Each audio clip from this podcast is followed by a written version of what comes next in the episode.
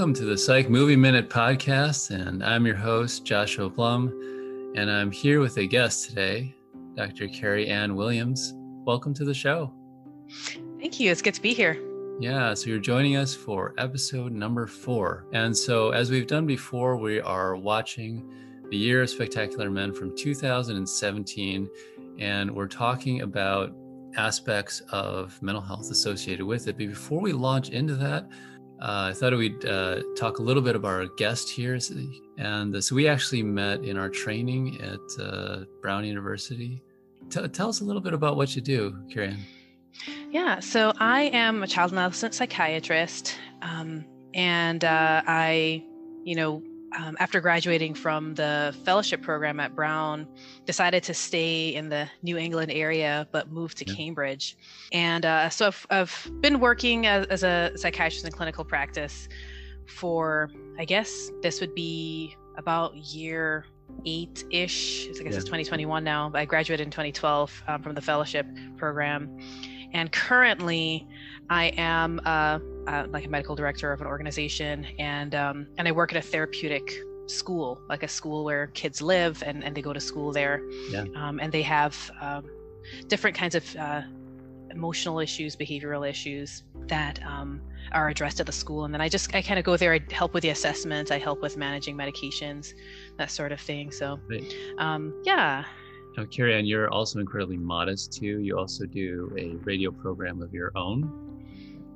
Yes, I do. So I, I um, last year decided to launch a, a radio show uh, called Black Mental Health Matters, mm. and um, it is on a radio station that's owned and operated by uh, by a black person, yeah. and um, the the entire show is kind of geared towards educating the public and I guess bringing resources to folks, you know, clinics that are in the area, services that are in the area, but also elevating um, just the experts in the area. So they have a platform to share the information they have, and that would include graduate students. I like having um, graduate level, you know, uh, doctoral candidates or fellows and residents kind of come on and, and, talk about their work. I feel like representation matters, right? Um, right. And there's not enough um, providers of color. So, sure. You know, yeah, and and so um, when you when you have your particular show, I know you often have varied guests from the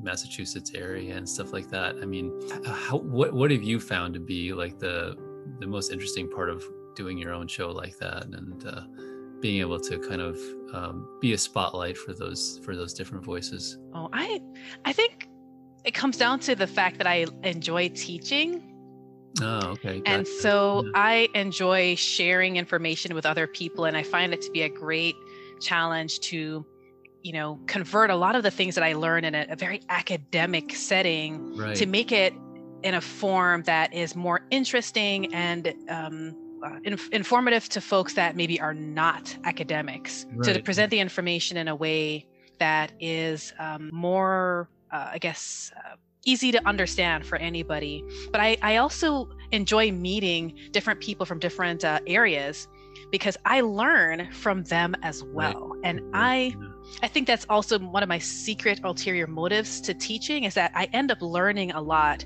mm-hmm. by offering people opportunities to have a platform. It sure. benefits me as well as the public. It doesn't it, right? I mean, I mean, it's because because I I've got the impression the show. I mean, it's not it's it's geared toward the general public, right? I mean, I it's and and you often touch on child mental health topics. Did did, um, did have you found that when you're um, doing the episodes and kind of like planning them out and stuff like that? I mean, because it, you're you're not just uh, talking to other child psychiatrists. There's often like folks of a lot of very different professions. Uh, you know, often connected with mental health, but um, when you've been exposed to sort of different uh, folks from different uh, training backgrounds and stuff like that, what, what have you found to be? Is there a difference in philosophy and things like that? In many times, that, that's a good question. I think that um, what I've found is that people from different um, backgrounds they approach their work from just a slightly different angle so, of course, you know, if I have a psychiatrist on the show, they can bring the biological aspects. And I do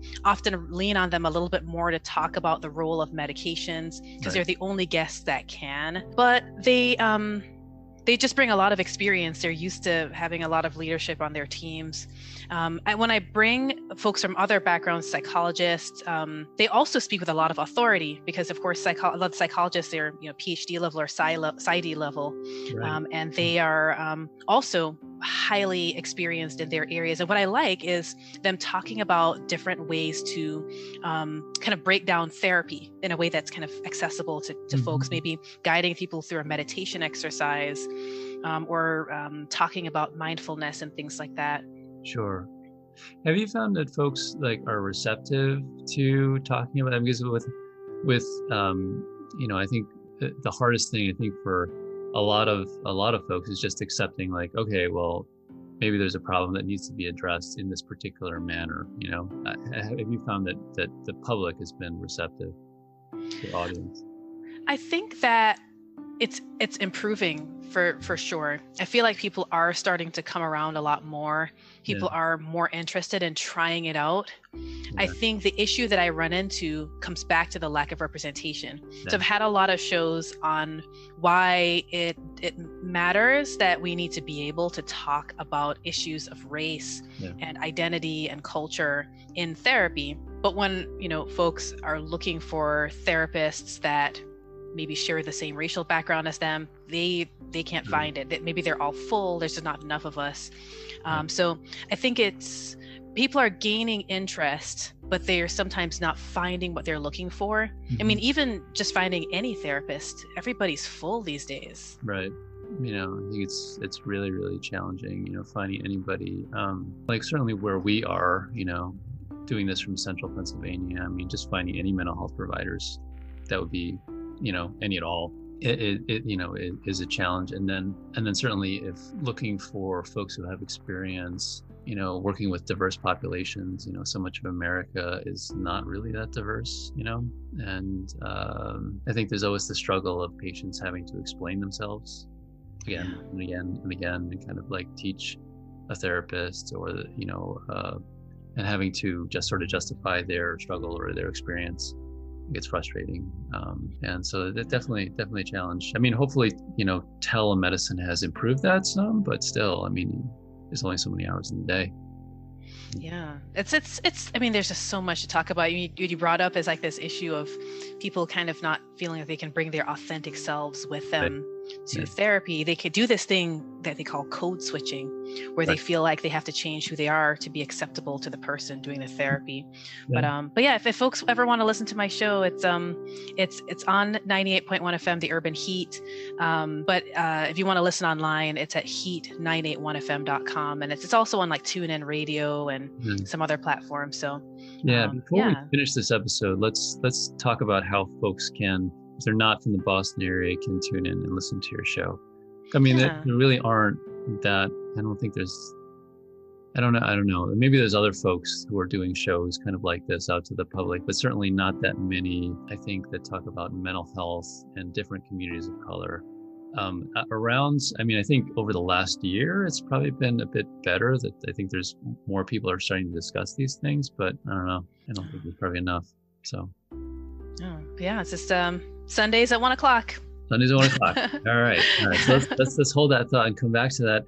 So um, in this particular show, we're going to, we're, we're um, one of the reasons I think, uh, you know, Kathy and I wanted to do this show is again, it's kind of getting information out there, but it's also doing it in a, in a um, you know, relatively like accessible, hopefully jargon free kind of way. Um, and uh, this particular film touches on many, many different mental health issues. We'll talk about um, race and sort of multicultural identity at a later segment in the show. This particular segment we're going to be watching is like essentially the um, uh, a segment where the main character Izzy is actually she's actually in school. So I thought we would just listen to listen to or watch the episode um, uh, episode minute um, and by the way, if you haven't seen this particular film, I'm not, I'm not, I'm not really sure why you're listening to this, this podcast. You're obviously welcome to, but you can, you should go out and watch it. Um, you can find it on, I think it's streaming on like Hulu. I think you can find it on like we're watching it on YouTube, but uh, it's there for rent. Um, you can also find it on, like, I think on like Amazon and a few other places like that. If you just Google it, you'll find it different places where you can you can watch it online. All right, so let's start with uh, the third minute here into the fourth, and so. Izzy and her sister are walking through Ow. Central I'd like to remind you all that my production of Mouse and the Minotaur, which I directed and co-wrote, is opening this Saturday right here in the theater. She's in Please class, support the arts if you don't. looking at her phone. She just a great dumps a weekend. bag of trail mix on, on the all of her backpack. Uh, just leave that on. I'm sorry that. Hi. I need to talk to you a little bit about some class stuff. Right. Okay. You gotta do like one thing. If you don't pass my class, you don't graduate. You're right. Yeah, then so here we Izzy's go. uh, Midsummer Night's Dream. in her senior year. Um, you know what? No, right here. Is there a world in which No, there is like not a world. Take it. Shakespeare. Ross, please. So she gets matched up with uh, Ross Wyatt, Izzy your classmate Uh, to do a Ross is minoring in theater and you're majoring in molecular biophysics and biochemistry. Okay, right, right on. Well, we'll stop right there. Uh, I don't have great memories of having to learn Shakespeare in high school. I didn't understand anything. And so, in, in this particular minute, um, you know, she's. It, it looks like it's a it's a theater class of some kind. She's sitting in a lecture hall. She's looking at some picture. I think it's a picture of her and her current boyfriend.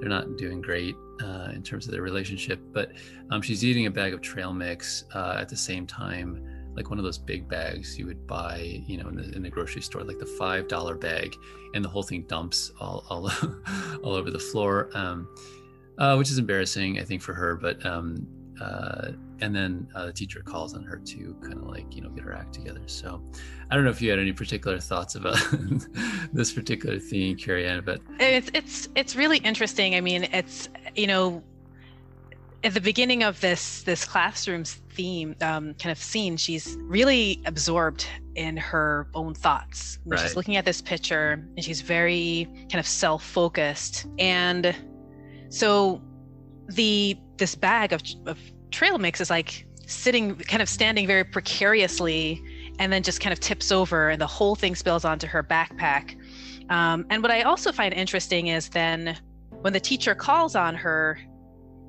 her response is to just kind of pick up this backpack and let everything fall off onto the floor right, and walk towards the teacher.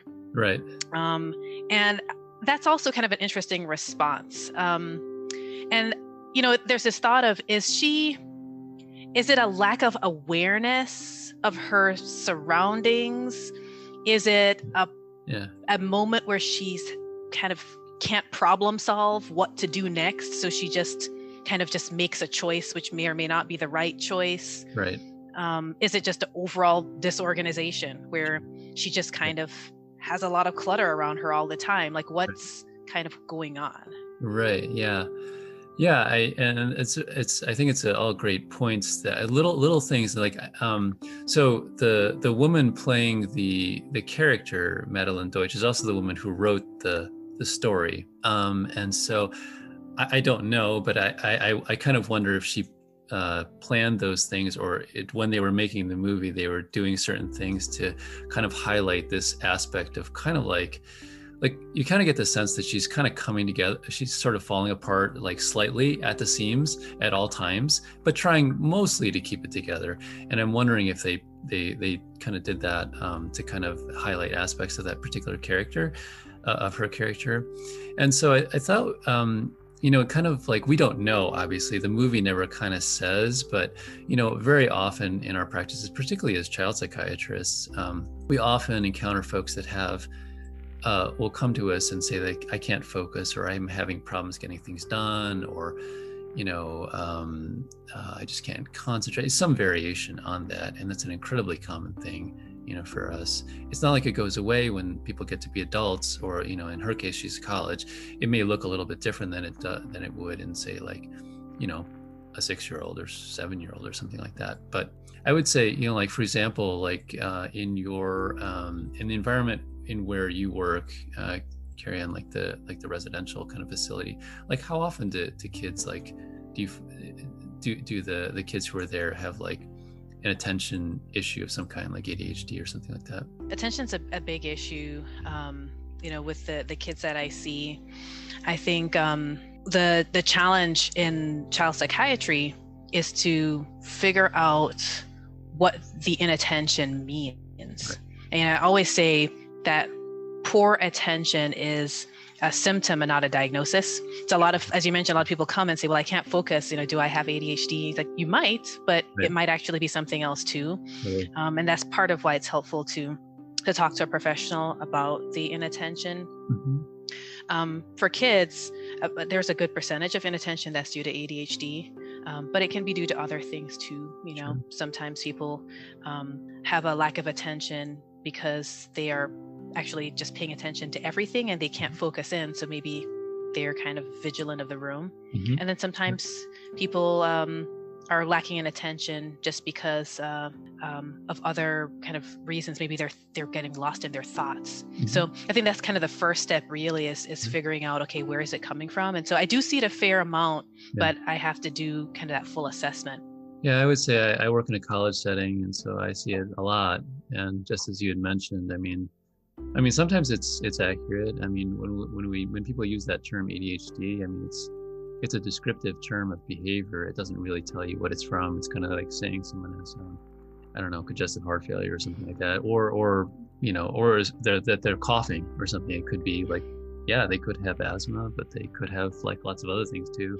It's sort of a descriptive behavior kind of um, uh, conglomeration of different symptoms, and it doesn't really tell you where it's from. Well, one of the things about this particular character that we, we kind of already know a little bit about, um, her father um, died. That's as kind of as much as we know at this point. Um, we find out more about that later in the film, but you know, it's, it's certainly really common for folks with long-standing trauma histories to also have um, problems with attention, just because of the way the the nervous system kind of you know uh, adapts to trauma you know maintaining vigilance and stuff like that and if you're trying really hard to stay safe i mean it's not really necessarily adaptive to be able to sit and you know study something for long periods of time. So um, sometimes that especially in a development developing brain can get in the way and you know so i would kind of wonder about that a little bit for her.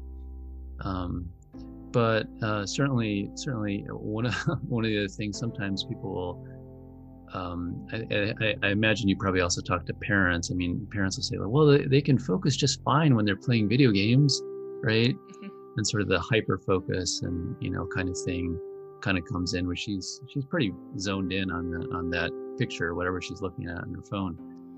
Not so much on the on the actual lecture. I don't know if you tend to see some of that or talk to parents who have difficulty buying like their kid could possibly have like any issues with paying attention.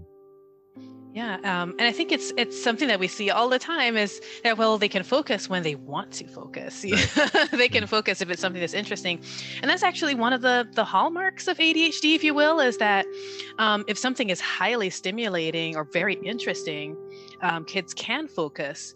But part of the problem is that in order for them to focus, it takes it takes that much effort. It takes something right. to be very interesting. Um, but if it's something that's mundane um, then they it has a harder time uh, kind of capturing their interest. Yeah.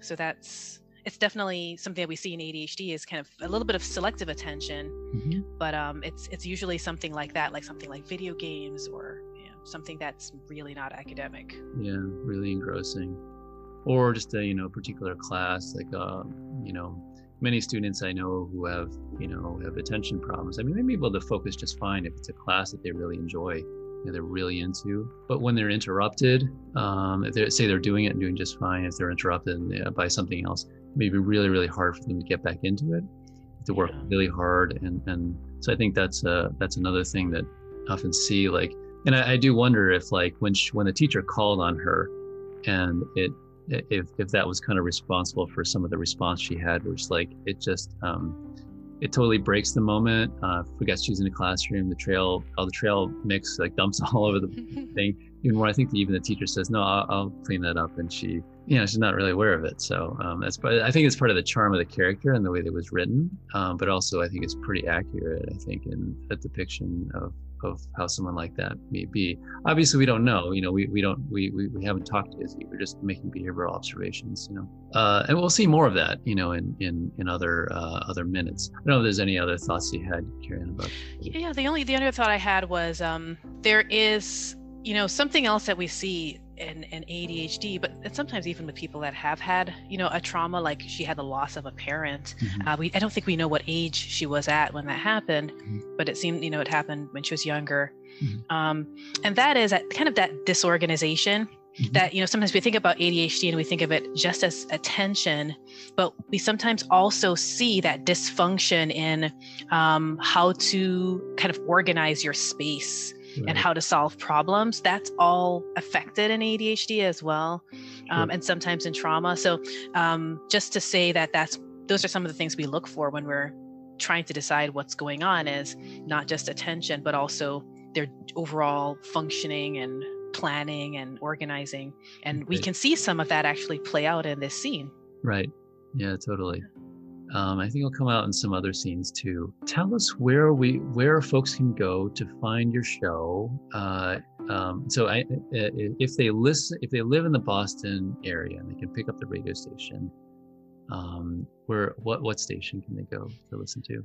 So it will be on 98.1 FM, the Urban Heat. And if they want to listen to it online, um, they can go to heat981fm.com. Gotcha. Also, I think on Facebook. I've seen it on Facebook. So I um if Yeah. you if you go to my Facebook page, which is at Dr. Kerry-Ann, D R K E R R Y A N N, um, I do post uh, the, the the Facebook live stream of it um, on my Facebook page, and then sometimes I later post clips and other things. So you can definitely go to my Facebook page and, and find it there as well, and, and Instagram as well. Gotcha. Well, I'll put links in the show notes for this particular episode, like your Instagram and um, those other things that uh, a little description of like where where you can go and listen to the show. Sure. Well, thank you so much, Kerry-Ann, for coming on. Uh, please come back if you so desire, and we'll see you next time on another minute Anytime.